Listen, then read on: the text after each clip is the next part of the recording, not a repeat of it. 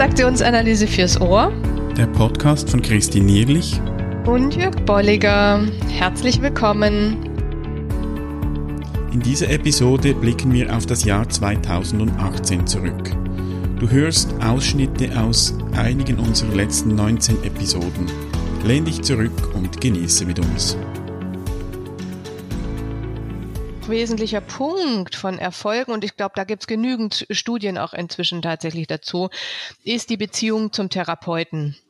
Mhm, ja, also ja. wie schafft es der Therapeut, diese Beziehung aufzusetzen? Und wir sagen ja auch immer äh, als Thealer, wie kann ich antithetisch oder vorbildhaft mit demjenigen einüben? Ich bleib mal bei den Antreibern, ne? sich zum Beispiel nicht zu mhm. beeilen mhm. oder ähm, dass der andere merkt, er oder sie kann sich hier so zeigen, wie er ist. Mhm. Das, das lebt ja. er. Und da sagt er, da kommt die größte Lernerfahrung und der größte Erfolg auch der Therapie her. Mhm. Ja, das finde ich spannend und ich, es deckt sich auch mit, mit meinen Erfahrungen, jetzt nicht nur in Therapie oder Beratung, selbst auch in, im Bildungsbereich, glaube ich, hat die Beziehung oder die, die Art der Beziehung ja. einen starken äh, Stellenwert. Ich habe manchmal das, das Gefühl, dass das dass wir über die, den Beziehungskanal mehr vermitteln, als, als, als was wir inhaltlich ja, weitergeben. Das stimmt. Also ich glaube, auch bei Lehrern äh, meine ich, äh, Studien gelesen zu haben und gibt es auch, dass eben die Beziehung für den Schüler ausschlaggebend ist und dass er dann lernt oder eben nicht lernt. Ähm, genau.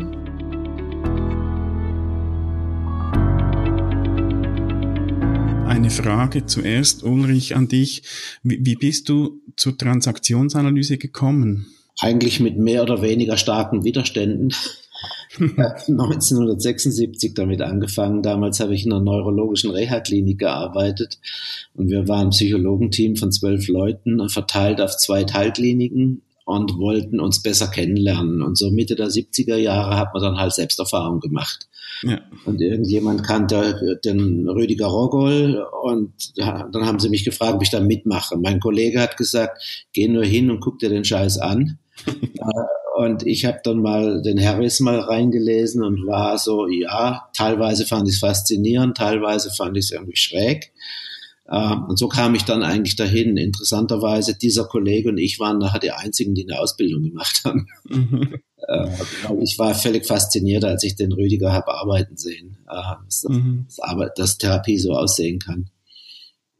Also dann war es die Art und Weise, wie, wie Rüdiger gearbeitet hat, die äh, deine Widerstände auch zum Verschwinden gebracht hat. Ja, aber ganz schnell, also mhm. innerhalb von einer halben Stunde, glaube ich.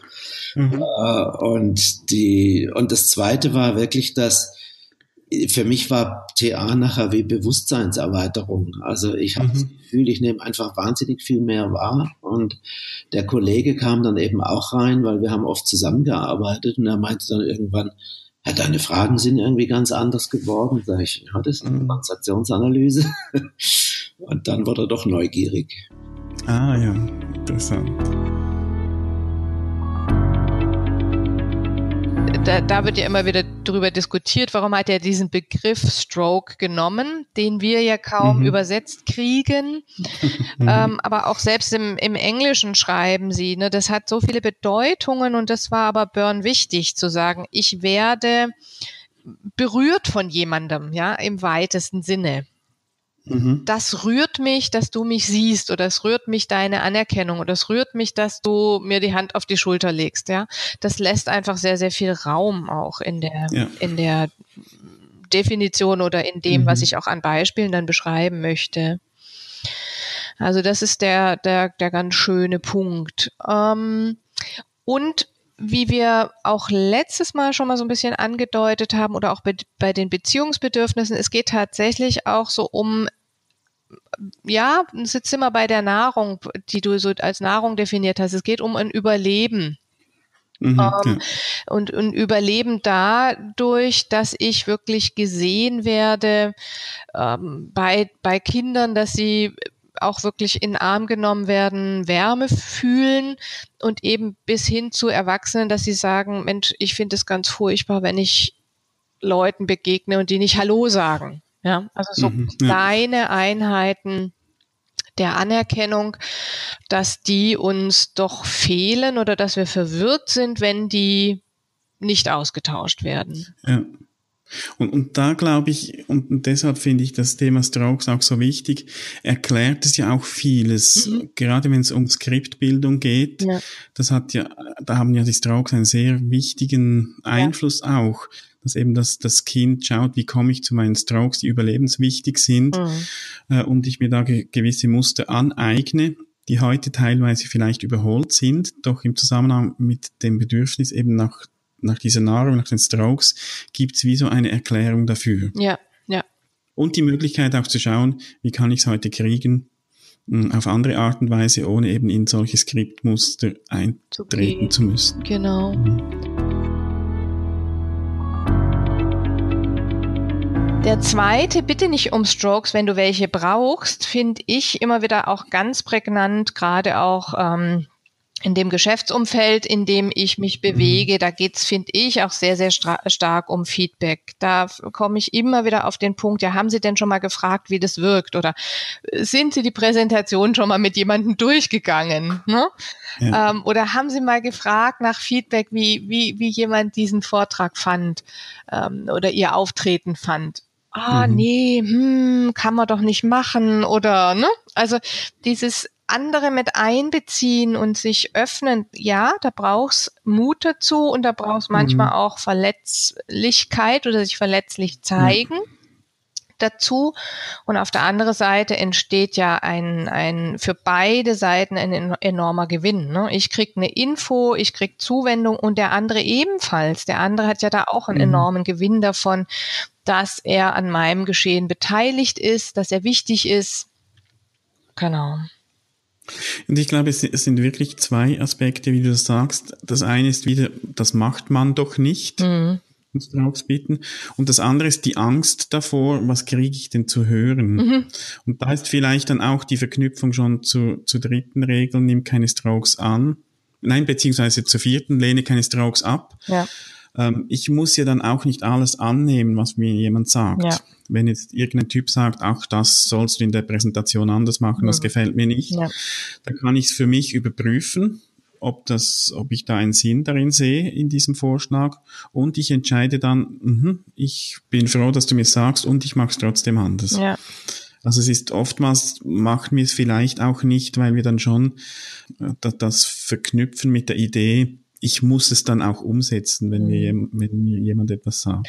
Ja, oder auch vor allen Dingen, und da geht es ja hier auch drum um dieses, um diese die große Angst auch vor Ablehnung. Also das, das mhm. Motiv, dazuzugehören, ist ja ein sehr großes für uns alle. Und das nehmen wir möglicherweise vorne weg, ne, dass es mhm. jemand sagen könnte, nee, gebe ich dir nicht. Mhm auch ein Beispiel, äh, kannst du mich mal kurz in den Arm nehmen? Ich brauche mhm. das jetzt gerade. Ne? Da, da kommt vielleicht deutlicher raus, dass jemand sagen könnte, nö. Mhm. Ja, was ja. mache ich denn dann? Ja, und da finde ich, da, da sprichst du gerade etwas an, was ich denke, was da auch noch dazu gehört, äh, äh, beim um Strokes bitten, auch ganz konkret darum bitten, mhm. was für Strokes, dass ich denn will. Ja es, es kann ja auch mal sein, dass ich sage, ach, ich bin irgendwie mit dieser Arbeit nicht so zufrieden. Ich möchte jetzt aber nicht Verbesserungsvorschläge, sondern ich möchte mal hören, was Person XY da Positives sieht. Mhm. Dann kann ich auch direkt sagen, kannst du mir bitte mal für diese Arbeit, diese Präsentation sagen, was da gut daran ist. Ja. Genau. Dann, dann hole ich die, die positiven. Oder eben, wie du gesagt hast, ich brauche eine Umarmung, magst du mir die geben? Mhm oder was auch immer es dann ist, also auch konkret darum zu bieten, was ich jetzt im Moment brauche. Da kann ich das Risiko natürlich auch ein bisschen eingrenzen, dass nicht irgendwas kommt, das ich im Moment ja. gar nicht hören will. Ja. Und was natürlich eine Hauptvoraussetzung ist, dass ich mir selber im Klaren bin, wie es mir gerade geht und was ich brauche. Mhm. Ja, da sind wir nochmal an einem ganz zentralen Punkt. Kann ich denn selbst in mich reinspüren, äh, wie es mir gerade geht und habe ich eine Idee davon oder kann ich die entwickeln, was, was mich gerade hier so unwohl fühlen lässt oder was ich brauchen mhm. könnte. Ja. Ja, das ist nochmal eine Hauptvoraussetzung. Was ich mache, wenn ich zum Beispiel, ich nehme mal das Beispiel des One-on-Ones, der vor drei Wochen stattgefunden hat, weil es immer ganz gut ist, an Beispielen das ähm, entlang zu sich anzugucken. Ähm, also wie, was mache ich, um dieses Werden und dieses so ein Gefühl dafür, wie wird das dann sein, wenn ich da hinkomme, zu befördern, ist, dass ich die Menschen, die angemeldet sind, einlade, schon vorher miteinander unter Umständen in Kontakt zu gehen. Nicht als Muss, sondern ich stelle die, die äh, E-Mail-Adressen zur Verfügung, nachdem ich jeden gefragt habe, ob es für ihn okay ist, wenn ich das tue. Und ähm, schicke eine E-Mail an alle und sage, guckt mal, hier ist unser Plan, so sehen die zwei Tage aus. Und wenn ihr mögt, geht doch zusammen, also miteinander in Kontakt, vielleicht bilden sich schon Fahrgemeinschaften oder ähm, stellt euch vielleicht mal kurz vor, wenn ihr wollt. Und interessanterweise machen das immer so ein bis zwei Drittel der Menschen schreiben dann was und die anderen nicht. Das ist aber auch mhm. in Ordnung, weil jeder kriegt ein Gefühl dafür, aha, so, so, äh, so jemand ist da. Interessant. Mhm. Und gehört ja wahrscheinlich dann eben auch dazu, dass es kein Muss ist, sondern eben eine Erlaubnis. Genau. Ihr dürft miteinander, aber ich muss nicht zu, genau. diesem, zu diesem Werden, zu diesem Becoming. Ja. Mhm, ja. Mhm. Ich finde es toll, weil das auch mehrere Bedürfnisse ja befriedigt. Also wenn wir, wenn wir nach ähm, äh, Struktur und Strokes etc. Mhm. mal gucken, auch das befriedigt es ja, ne? dass, ja. dass ich weiß, wo werde ich da hinkommen, wie, wie wird der Ablauf sein, wie, wie, wie ist das, das herzliche Willkommen, was du, du ja dann auch in dem in der Mail wahrscheinlich aussprichst. Ne? Das kann ich mir mhm. ganz gut vorstellen. Mhm. mhm. Nimmt so eine erste Hürde, ja. Ja, und ich kann auch mal googeln den Namen und kann mal gucken, wer ist denn da so und äh, ne? Mhm. Und das ja. macht, macht natürlich nicht jeder, aber jeder ähm, kann äh, sich schon mal befassen mehr damit. Schön, ja. Ich, ich, würde es machen, ich bekenne mich gleich dazu. Ja, ja. Ich, ich würde mal googeln und äh, ja und, und, die Bilder, ich habe immer gerne auch Bilder, also mal sehen, ja. wenn, ich, wenn ich irgendwo Fotos sehe, äh, um, um mich so auch ein bisschen vorzubereiten, mit, mit was für Leuten werde ich denn da sein, ja. Mhm. Und was macht das für dich, Jörg? Ähm, es gibt mir ein Stück weit Sicherheit, mhm. äh, ein bisschen schon zu wissen, was mich erwartet. Also ich, ich kann mich anders darauf einstellen. Mhm. Mhm. Ja, es hört sich so an, als wäre das, als würde das Kind sich ein Stück beruhigen. Ja, ne? ja. Mhm. Also Oder auch Lust entwickeln, ne? Finde ich auch. Ja, ja. Je nach, je, je nach Fotos, die man sieht. ja, das erste Konzept, was ich im Workshop vorstelle, ist der Okay Coral. Okay, cool. das passt ja.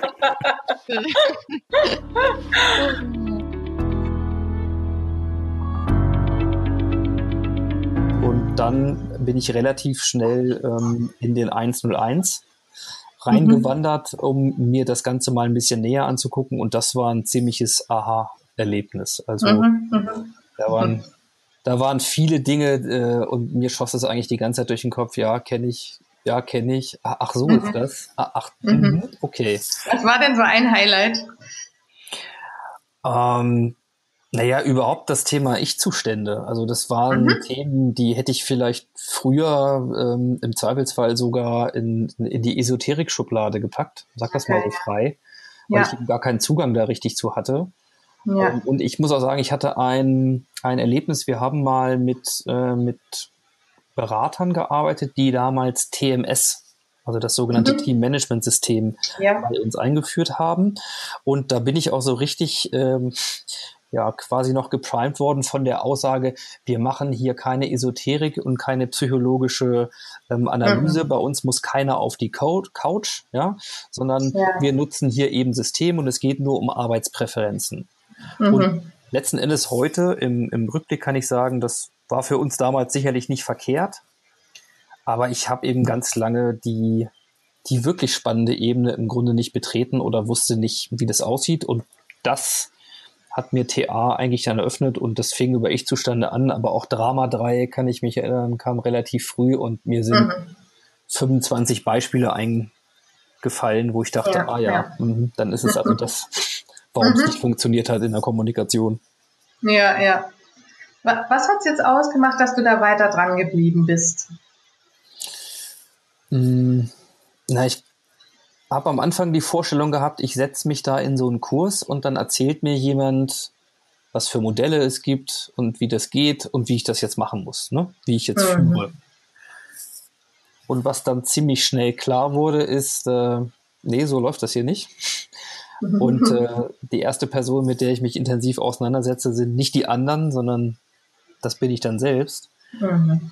Ähm, ja, und ich glaube, dafür habe ich erstmal selber einen, einen, einen glaube ich, ziemlich großen Bedarf gehabt, mich mit diesen Dingen auseinanderzusetzen, mich selber besser zu verstehen und deswegen äh, war das so nach einer kurzen Irritationsphase im Grunde dann die eigentlich spannende Reise, die auch bis heute ähm, im Grunde das maßgeblich treibt. Also TA dann wirklich in meiner jetzigen Rolle als Coach und so mehr einzusetzen, das kam eigentlich erst ein bisschen später und äh, hätte am Anfang auch gar keinen Sinn gemacht. Wäre ich noch gar ja. nicht so weit gewesen. Und die, ich, ich glaube, das Problem dann auch am Bezugsrahmen ist ja oftmals, dass wir davon ausgehen, mein Bezugsrahmen ist der einzig richtige. Genau. Ähm, und ich, ich habe immer wieder mal das Bild von diesem Raum, in dem ich jetzt auch bin, da gibt's zwei Fenster. Eins ist gleich mir gegenüber und das andere ist rechts davon. Ähm, wenn jetzt zwei Personen in diesen Raum reinschauen, durch diese beiden Fenster. Sie sehen den gleichen Raum, aber sie würden ihn komplett anders beschreiben. Mhm. Der eine würd, würde sagen, da sitzt ein Mann mit Glatze vor einem Mikrofon gerade mir gegenüber. Mhm. Und da hat's noch rechts ein Flipchart und noch anderes. Derjenige, der zum anderen Fenster reinschaut, würde sagen, Quatsch, der Mann sitzt links. Mhm. Und Flipchart sehe ich überhaupt nicht und ich sehe dafür irgend noch einen roten Sessel, wie auch immer. Und die könnten beide jetzt streiten, wer hat recht. Mhm. Und sie kämen nicht weiter. Ja. Und das Ideale wäre nun eben eine Bezugsrahmenerweiterung, dass sie sagen, okay, wir sehen äh, verschiedene Aspekte, wir können ja das mal zusammentun. Mhm. Und sie hätten schon ein kompletteres Bild. Ja. Noch nicht das Vollständige von diesem Raum, aber immerhin ein kompletteres Bild. Und ich glaube, das ist die Idee oder wäre der ideale Umgang mit dem Bezugsrahmen, dass wir nicht streiten, wer hat recht mhm. oder was ist richtig, sondern einander zuhören. Mhm, und die Puzzleteile sozusagen zusammentun. Ja, was, ne? was kann ich übernehmen in meinen Bezugsrahmen? Mhm. Ach, das habe ich mir noch nie so überlegt, was du sagst. Könnte ich ja mal für mich auch übernehmen oder das auch mal so sehen. Mhm, ja.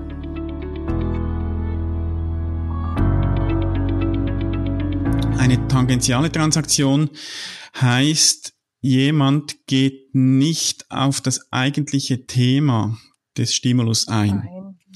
Ja. Beispiel also, der Coach fragt dann, äh, welche Schwierigkeiten haben Sie konkret mit Ihrem Vorgesetzten? Und eine tangentiale Antwort könnte dann sein, ich bin dann übrigens nicht der Einzige im Betrieb, der Schwierigkeiten hat. Mhm. Also es ist so haarscharf dran vorbei. daher auch der Begriff, die, die Tangente ist genau. in der Geometrie, das ist irgendwie so eine Linie, ja. die ein Kreis, eine Gerade heißt es, die, die ja. einen Kreis so berührt. Also sie, sie genau. streift ihn, geht aber nicht durch. Ja. Also, und das ist schwierig zu erkennen, mhm. ja, dann häufig, äh, gerade wenn ich eine Frage stelle, als Kollege auch mhm. zum Beispiel, ne, welche Schwierigkeiten hast du denn mit, mit mir?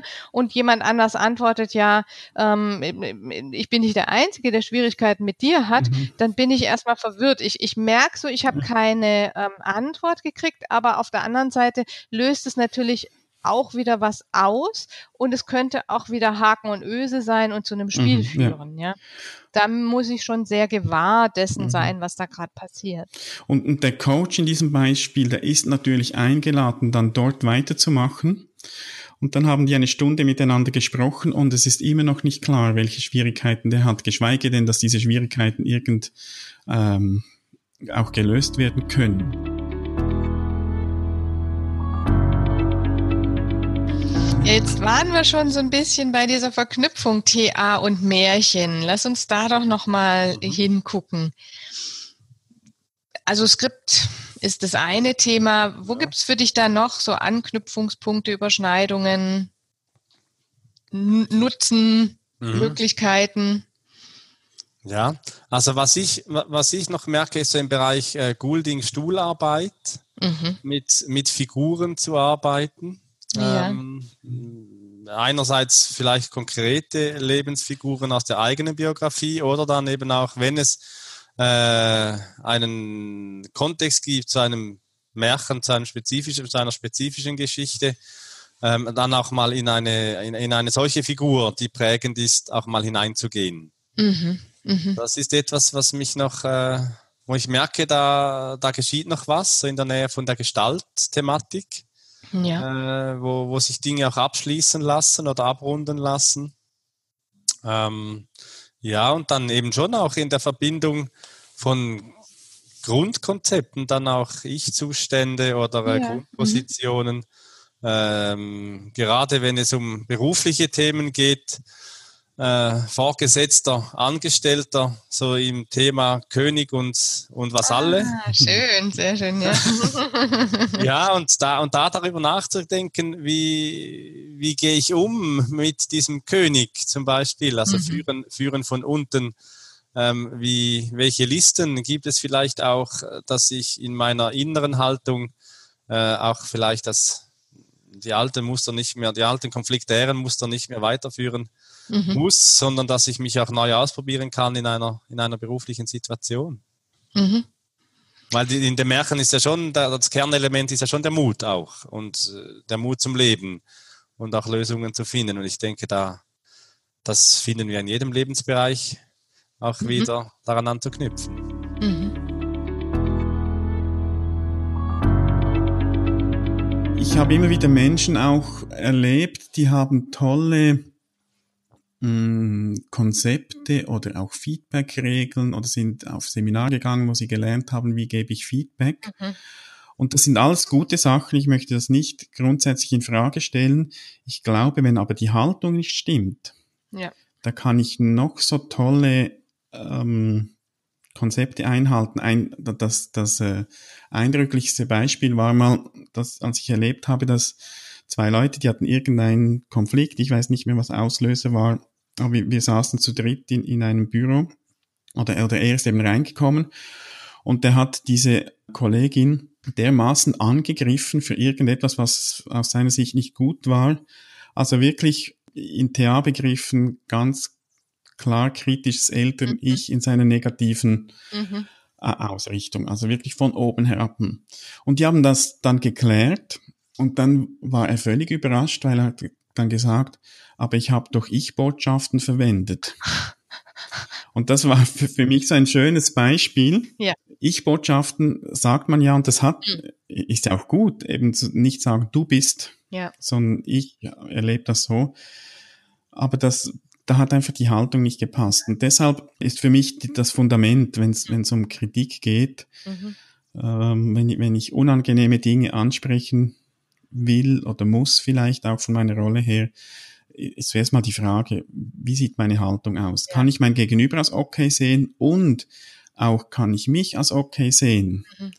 Weil wenn ich das Gefühl habe, ach, wenn ich das jetzt anspreche, da bin ich nicht mehr in Ordnung, dann werde ich die Kritik auch nicht gut rüberbringen ja. können. Ja.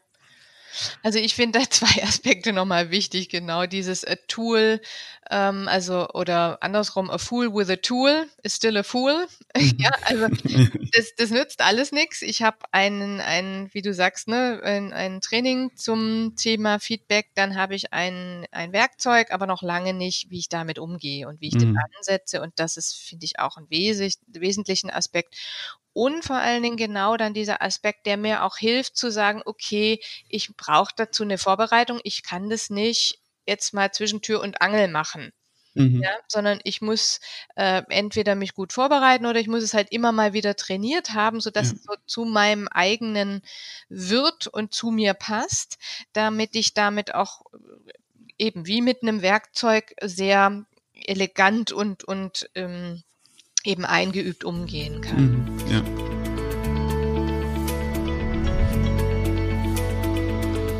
Das war's für dieses Jahr.